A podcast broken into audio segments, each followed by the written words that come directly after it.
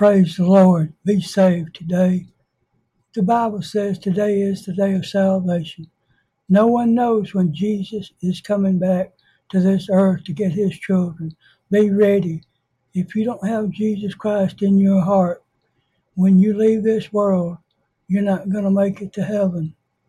Be saved today. In Jesus' holy name, amen.